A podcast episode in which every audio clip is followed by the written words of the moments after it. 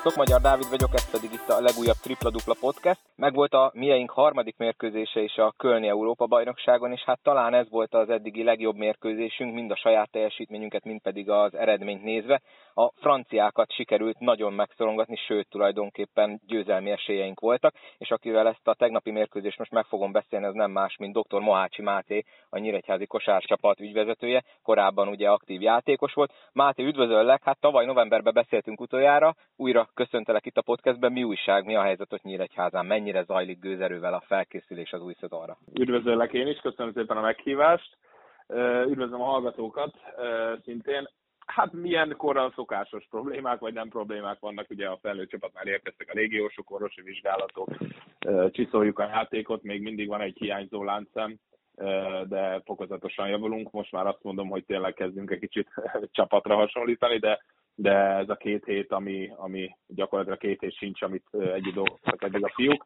Biztató jeleket látok, én szerintem jól sikerült az átigazolási időszak számunkra, hiszen nagyjából ugyanazzal a büdzsével szerintem egy picivel minőségibb keretet sikerült összehozni, de hát semmit se érez szeptemberben, hogyha ez majd a bajnokságban nem fog látszani.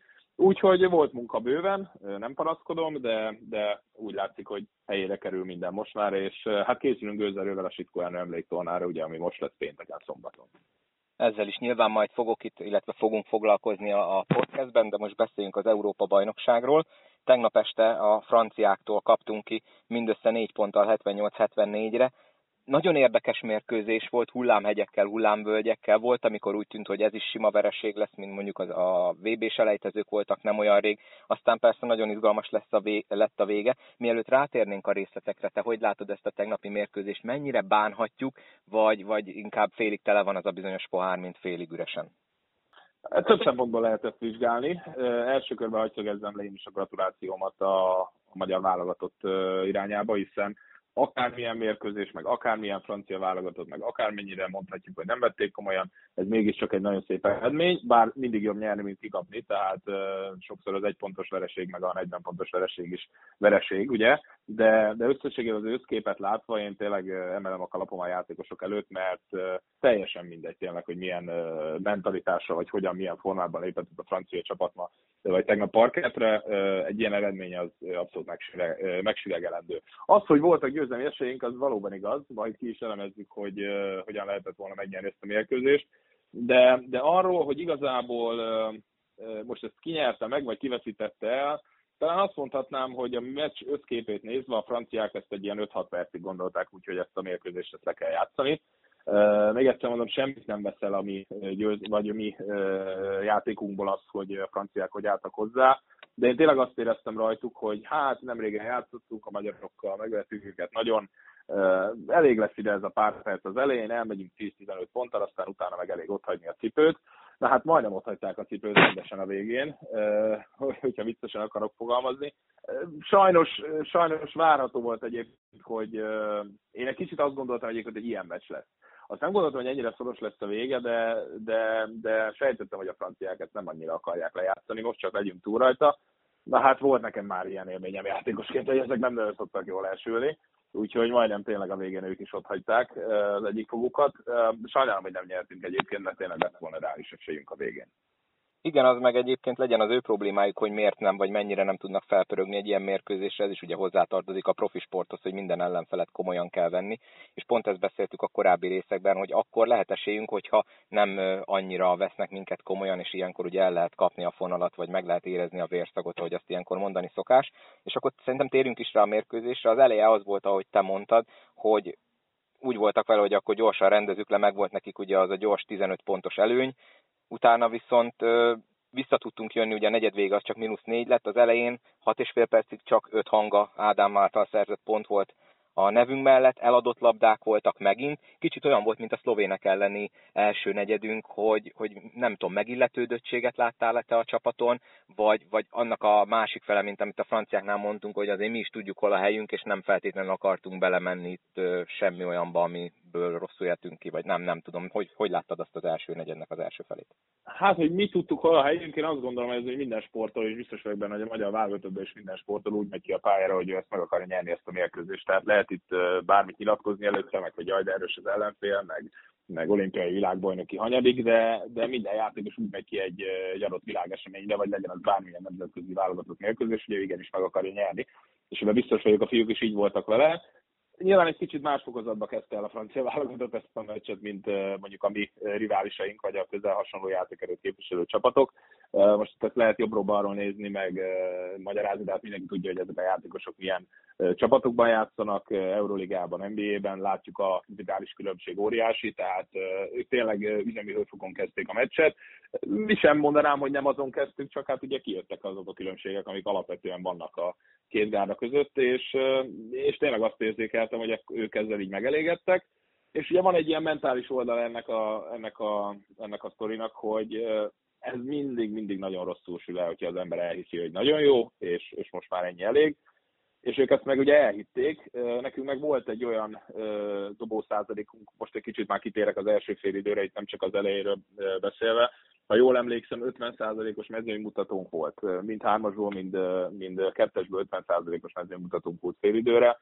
Extra hármasokat dobtunk, mi egy kicsit elkezdtük elhinni azt, hogy van valónk, tehát nagyon szépen lemenedzseltük ezt az első félidőt, én azt gondolom. Értelemszerűen azért éreztem, hogy nem lesz ez végig így, hogy 50%-kal tudunk dobni bárhonnan.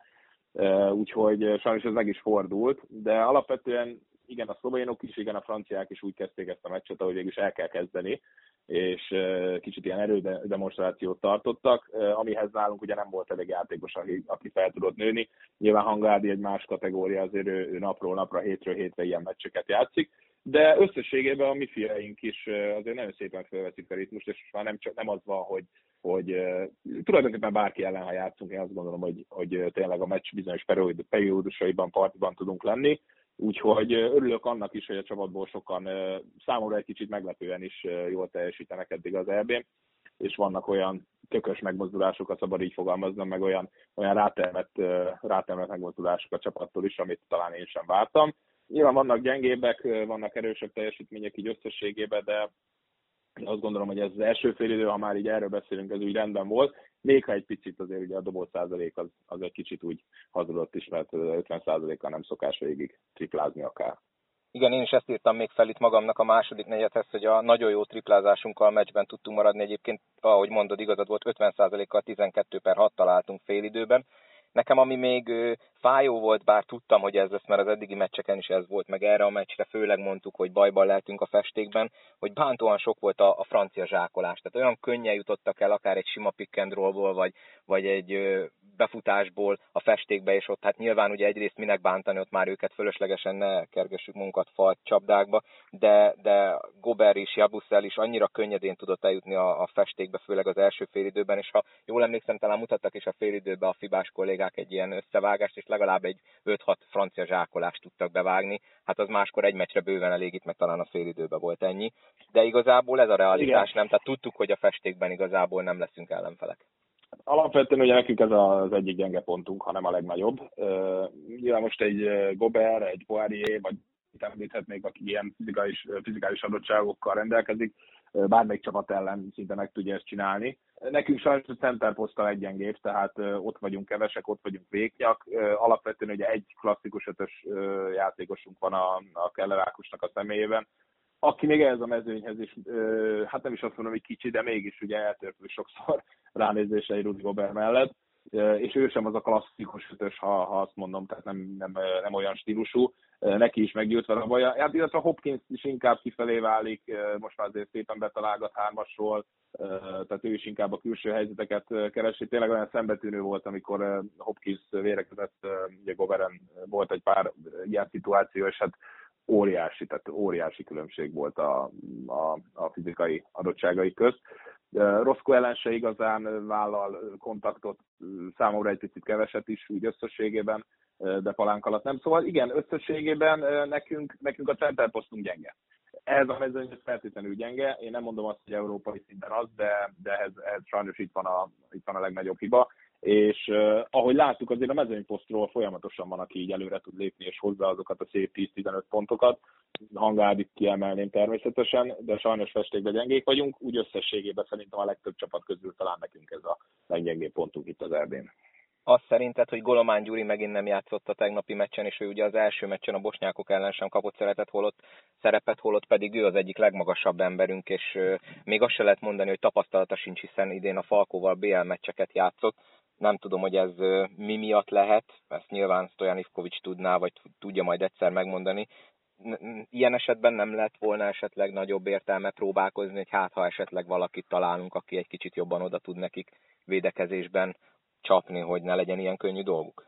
Hát igen, ezt, ezt jól mondod, hogy erről kit kellene megkérdezni. Uh, nyilván én nem akarok itt felülbírálni semmilyen edzői döntést, de valószínűleg megvan az oka annak, hogy Gyuri nem nagyon lép pályára válogatottban. Most, hogy ez, ez szakmai ok, vagy bármilyen más jellegű probléma, ezt nem tudom. Uh, tényleg nem látok bele ilyen szintig, de azt, azt lehet tudni, hogy a Ivkovics mesternek megvan a maga hierarchikus rendszere gyakorlatilag a saját szisztémája alapján dolgozik, úgyhogy ilyen nagy meglepetések nem szoktak minket érni, hogyha valaki mondjuk 5-6 meccsig kiesett ebből a körből, vagy valamiért nem lép pályára, akkor egyszer csak majd bedobja a mélyvízbe, úgyhogy én igazából nem is vártam, hogy még ha vártam is, hogy Golomán Gyuri pályára lép, sejtettem, hogy nem fog igazából sokat játszani, úgyhogy ez az, amire úgy alapvetően én nem tudok válaszolni. Értelemszerűen, ha ő, ő pályára lép, akkor se biztos, hogy nyerünk.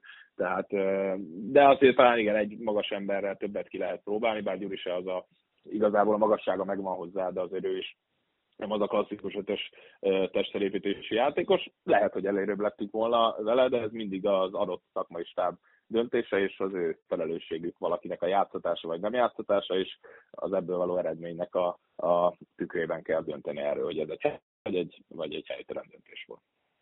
Fél időben bizakodtunk, ugye kellemes szájízzel mehettünk az öltözőbe, aztán a harmadik negyedben megint az volt, mint az első elején. Gondolom a franciák kaptak egy kis fejmosást az öltözőben, 70%-kal dobtak mezőnyből a harmadik negyedben, mi meg csak 31-el, tehát az hatalmas különbség, és hát meg is nyerték 11 ponttal ezt a negyedet, 14 lett a, a vége ugye közt a harmadik negyed végén. Én itt nekem az volt szembetűnő, hogy megint ugye sok volt az eladott labdánk, ez lehet azért volt, mert a franciák egy kicsit megint elkezdték komolyabban venni, látszott is a védekezésükön, hogy azért más intenzitással maradnak ott az embereinken, nyilván is sokkal könnyebb belehajszolni a játék az ellenfelet eladott labdákba, így azt írtam föl magamnak, hogy tulajdonképpen ők sebességet váltottak megint, és Vojvoda Dávidon, ugye akinek tegnap volt pont a születésnapja, ekkor már látszott, hogy hát sajnos neki egy ilyen off night van, nem igazán menne neki a játék, volt neki támadó hibája ebben a negyedben, sportszerűtlenje is, nem tudom igazából, tényleg az van, amit így én felfedezni véltem, hogy a franciák itt tényleg egy kicsit nagyobb sebességbe kapcsoltak, vagy, vagy a mi visszaesésünk is kellett ezzel párhuzamosan, hogy ez a negyed ennyire egysíkú legyen? E, is is.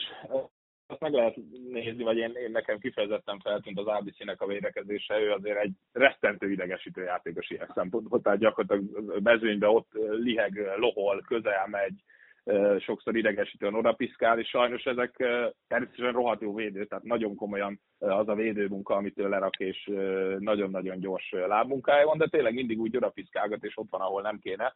Szerintem egy kicsit sikerült is kizökkenteni a mezőny játékosainkat.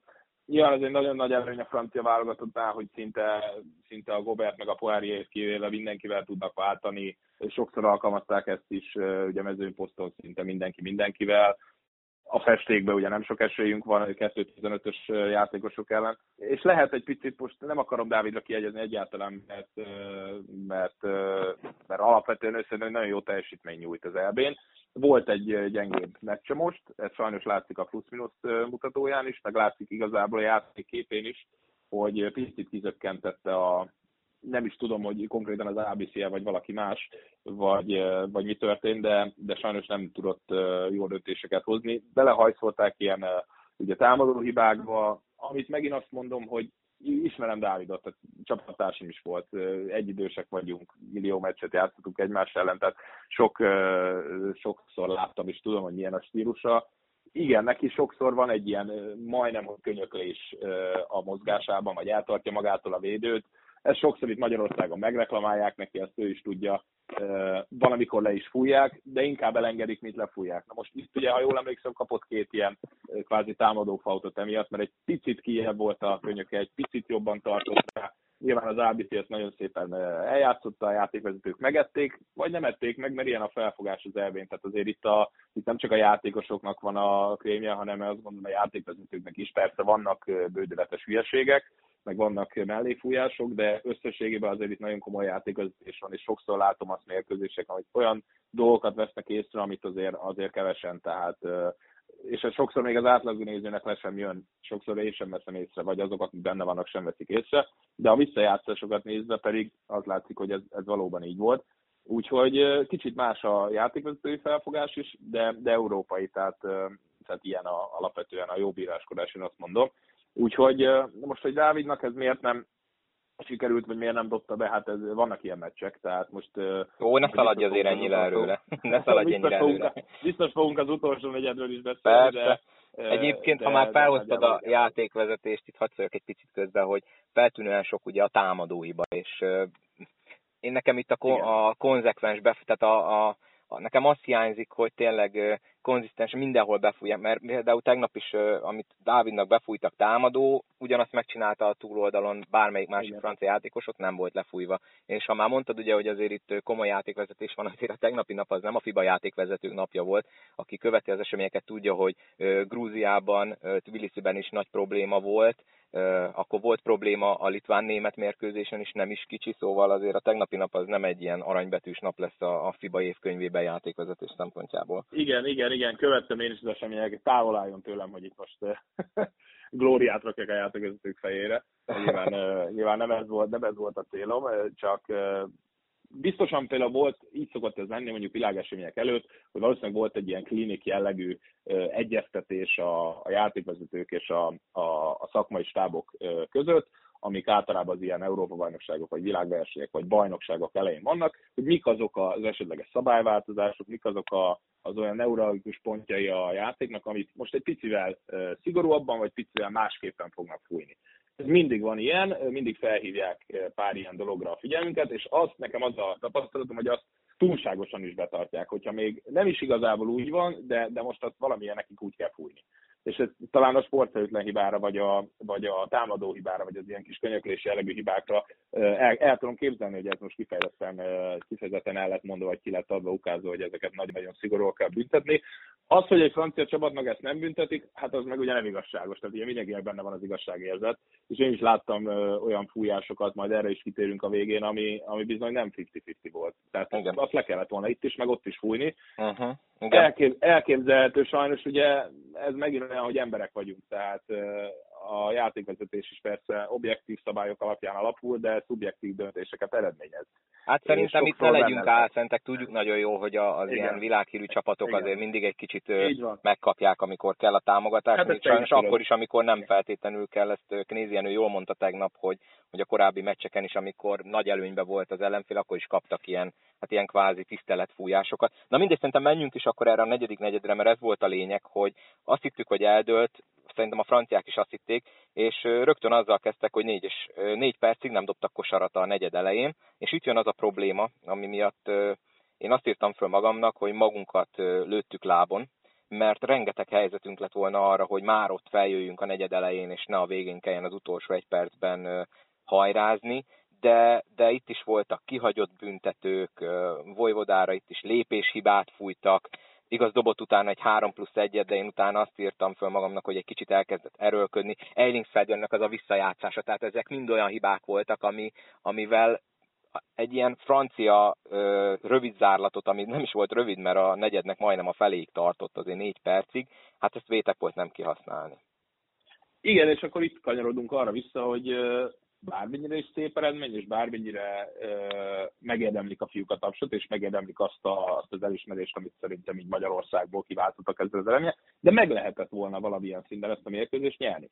A franciák eljutottak arra a pontra, ami, ami szerintem egyértelműen lejött az arcokon az időkéréseknél, a, az edzőnek a, a nexusainál, és tényleg majd, hogy nem egy ilyen kis pánik hangulat alakult ki. Én láttam, és direkt figyeltem az arcokat, hogy amikor eljutsz játékosként arra a pontra, hogy, hogy te már tényleg így egész csapatszinten eldöntöd, hogy ez a meccs megvan, és, és ez nagyon sokáig így van, és, és gyakorlatilag, ha mondhatnám azt, hogy lelötyöksz ö, perceket, negyedeket, ö, félidőket a meccsből, hogy majd ez úgy is jön magától, és te elérsz arra a pontra, hogy ezt elhiszed csapatszinten, akkor onnan nincs visszaút.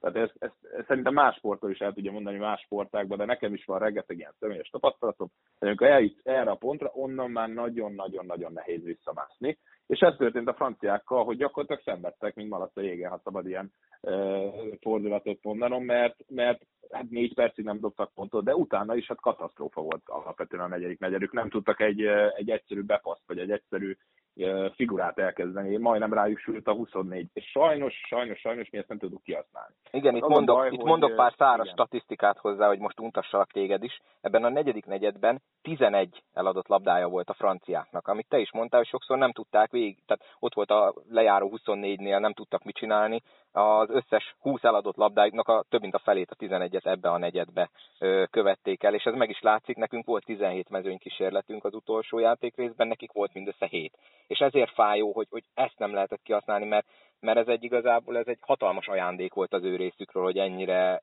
az utolsó negyedet ellazsálták, csak nekünk meg, hát sajnos pont ebben a negyedben nem sült olyan jól a kezünk. Az elején első negyedben dobtuk 67%-kal a triplát, másodikban 44, harmadikban 33, és hát sajnos a negyedikben már csak 25% lett.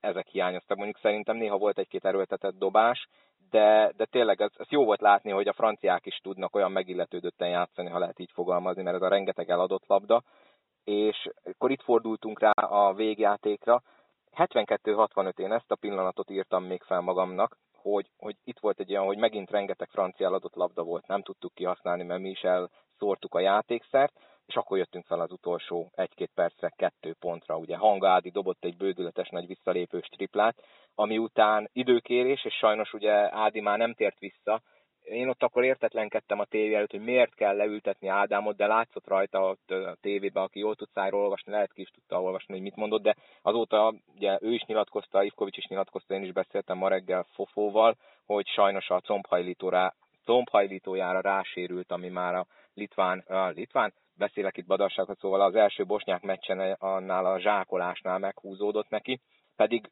ő benne, benne volt az, hogy, hogy még egy-két ilyen nagy bravúrkosár benne van. Hát igen, egyébként neven nehéz vitatkozni. Én nagyon azt vártam, hogy Ádi fogja eldönteni ezt a meccset, főleg azután a visszalépős extra hármas után. Viszont értelemszerűen először én sem értettem, de aztán láttam, hogy eleült a téglási doktor mellé, és azért le lehetett venni, hogy ez most nem egy edzői döntés, hogy a legjobb játékosunkat leültetjük az utolsó kács momentre, vagy az utolsó egy percre, mert azért azt gondolom, hogy semmilyen edző nem maga ellenséget, tehát a legjobb játékosát, vagy a leg, talán azt mondom, hogy a legjobban játszó játékosát is nem fogja ültetni, hogyha nincsen olyan ok, de azóta ugye megtudtuk, hogy, hogy mi történt, és nem tudott visszatérni, és sajnos már nem is fog visszatud, visszatérni a, a csapathoz rossz döntések voltak előtte, amiből valahogy így kikeszmeregtünk, és a franciák továbbra sem tudták felvenni ezt a ritmust, és csak erőlködtek, csak szenvedtek. És ugye volt ez az ominózus Voja 3-as, amit itt láttam, hogy hát, hogy sokan úgy gondolták, hogy nem kellett volna eldobni, vagy el kellett Hagy szóljak itt neked úgy... közbe, hagy szóljak közbe. Én most direkt Igen? mielőtt elkezdtünk beszélgetni, visszanéztem.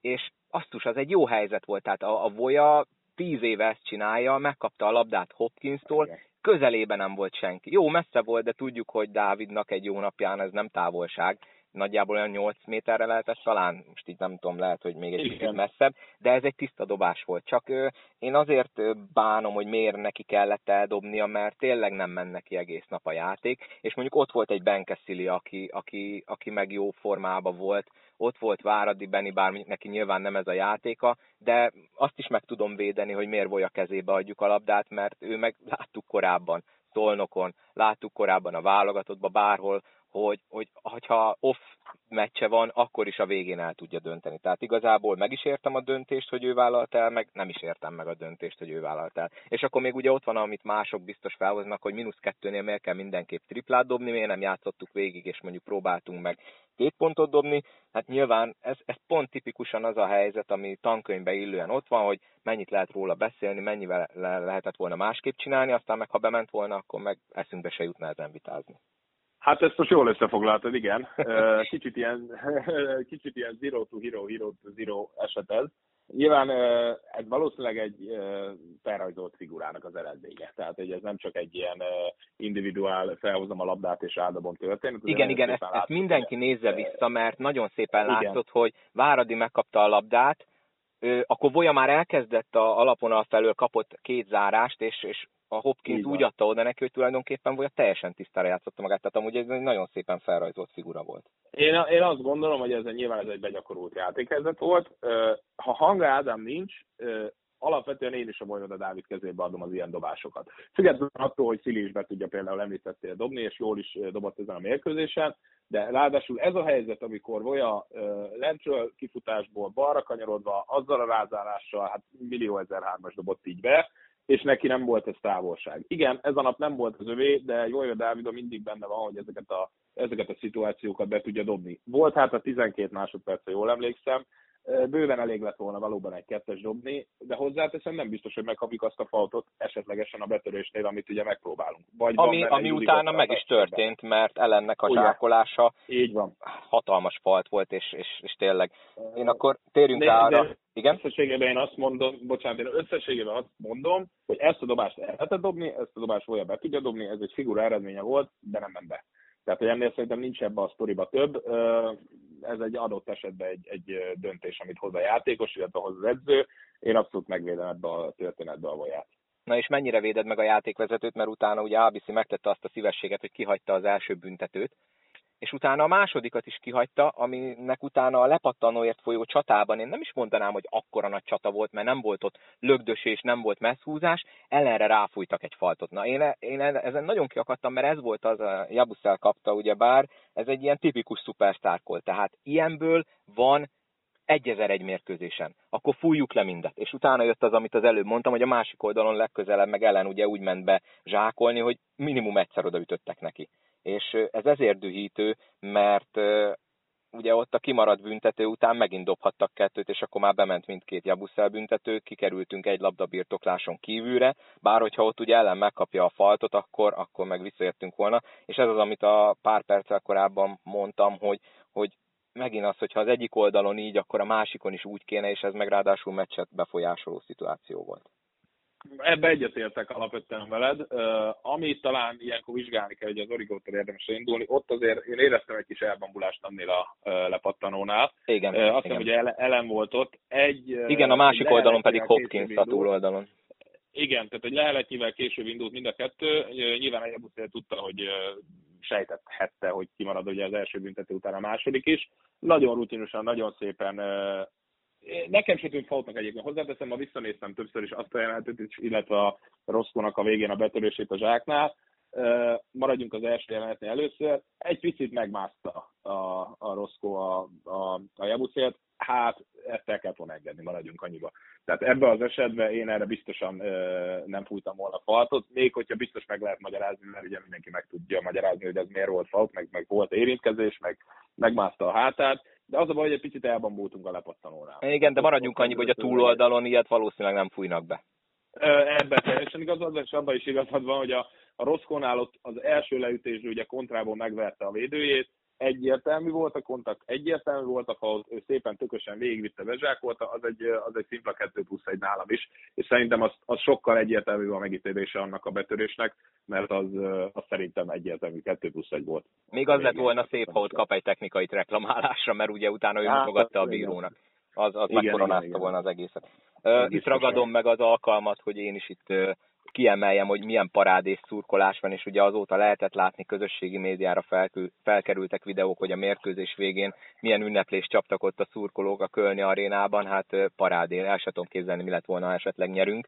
Meg utána úgy olvastam, hogy még a, a visszafelé tartó repülőjáraton is nagyon nagy ünneplés volt, szóval le a kalappal tényleg mindenki előtt, aki kiutazott és ott szurkolt hát az ilyen mérkőzésekért szerintem érdemes a válogatott meccsekre is járni, úgyhogy szerintem itt zárásként akármennyire is fájó, én nagyon remélem, hogy az a közhely, amit mi is itt szoktunk pattogtatni, meg szerintem Ivkovics mester is mondta, hogy ugye nekünk ezekből a meccsekből egyrészt tanulni kell, másrészt élvezni, hogy ilyen ellenfelek ellen játszhatunk, és akkor itt most mint volt játékos szeretnélek kérdezni, hogy mennyit lehet az ilyen mérkőzésekből tanulni, mert nyilván ott a mieinknek is nagyon fájt, mert gondolom ők is érezték, hogy ez, ez nagyon közel volt.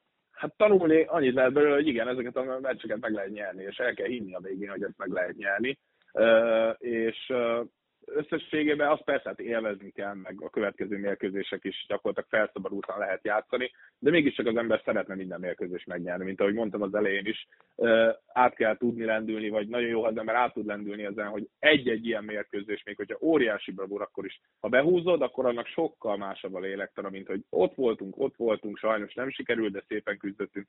Tehát én nagyon, nagyon örülnék neki, ha esetleg a következő két mérkőzésből lenne keresti valunk. Nyilván Ádám nélkül, Ádám nélkül sokkal nehezebb lesz, de, de amit mondtam, olcsó közhely, de sokkal jobb nyerni, mint kikapni, bárhogy is alakul a vége. Úgyhogy nagyon bízom benne, hogy lesz még esélyünk a következő két mérkőzésen. Hát összességében egy, egy szép kép, amit visszaadott a válogatott ezeken a meccseken, bármennyire is ugye nem sikerült az, az adott legfontosabb mérkőzés megnyerni a bosnyákok ellen, de, de tényleg volt reális esélyünk most a franciák ellen nyerni.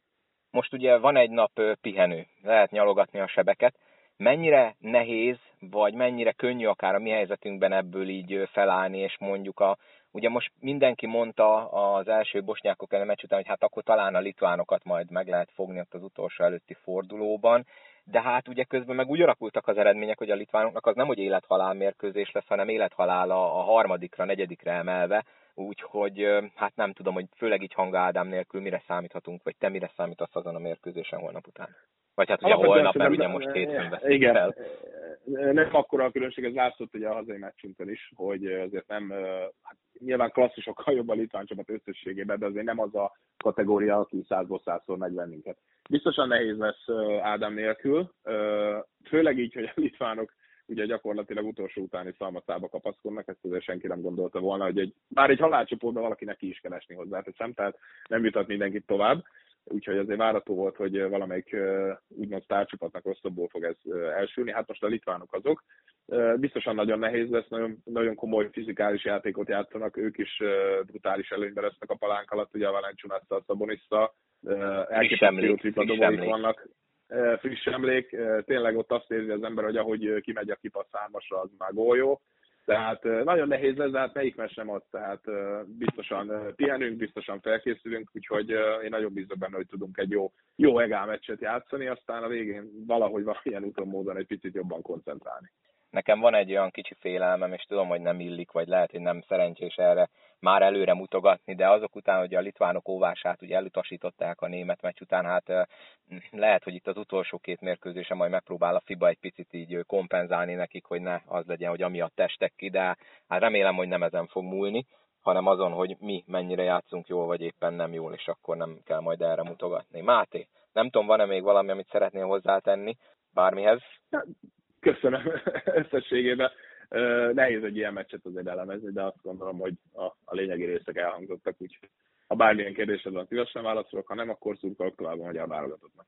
Szerintem akkor szurkoljunk tovább a magyar válogatottnak, két mérkőzésünk van hátra, élvezni kell tényleg nagyon jó ellenfelekkel, és ebből biztos mindenki tud tanulni. Aztán úgyis majd ugye novemberben lesz a következő VB selejtező ablak, amikor például majd a bosnyákokkal újra találkozunk, és akkor ugye ott talán már nem lesznek annyira fölénybe a festékbe, mert Nurkic biztosan nem lesz, úgyhogy hogyha mondjuk ezek a mostani vereségek, vagy ne, hát ha még esetleg szerzünk győzelmet, tehát ez az EB szereplés segíteni fog abba, hogy azt a VB selejtezőt jobban hozzuk le, akkor szerintem mindenképpen megérte. Bár így is úgy is megérte, mert tényleg ezt a tegnapi meccset, ezt nagyon jó volt nézni itthonról is. Úgyhogy Máté, köszönöm szépen, hogy itt voltál, és segítettél nekem ezt a tegnapi meccset elemezni. Aztán majd, ha kezdődik a szezon, akkor úgy is beszélünk. Köszönöm szépen én is, úgyhogy minden jót kívánok neked is, és a hallgatóknak is. Nektek pedig köszönöm szépen, hogy meghallgattátok ezt az epizódot is. Ezt a jó szokásotokat tartsátok meg, hiszen a maradék két LB mérkőzés után is lesz értékelés, aztán pedig már nyakunkon az NB1-es szezon, úgyhogy mindenképp iratkozzatok fel a podcastre, hogy értesüljetek az újonnan érkező epizódokról, lájkoljatok Facebookon, kövessetek Instagramon, tudjátok ez a szokásos, és akkor szúrtoljatok még a maradék két meccsen is a magyaroknak. Sziasztok!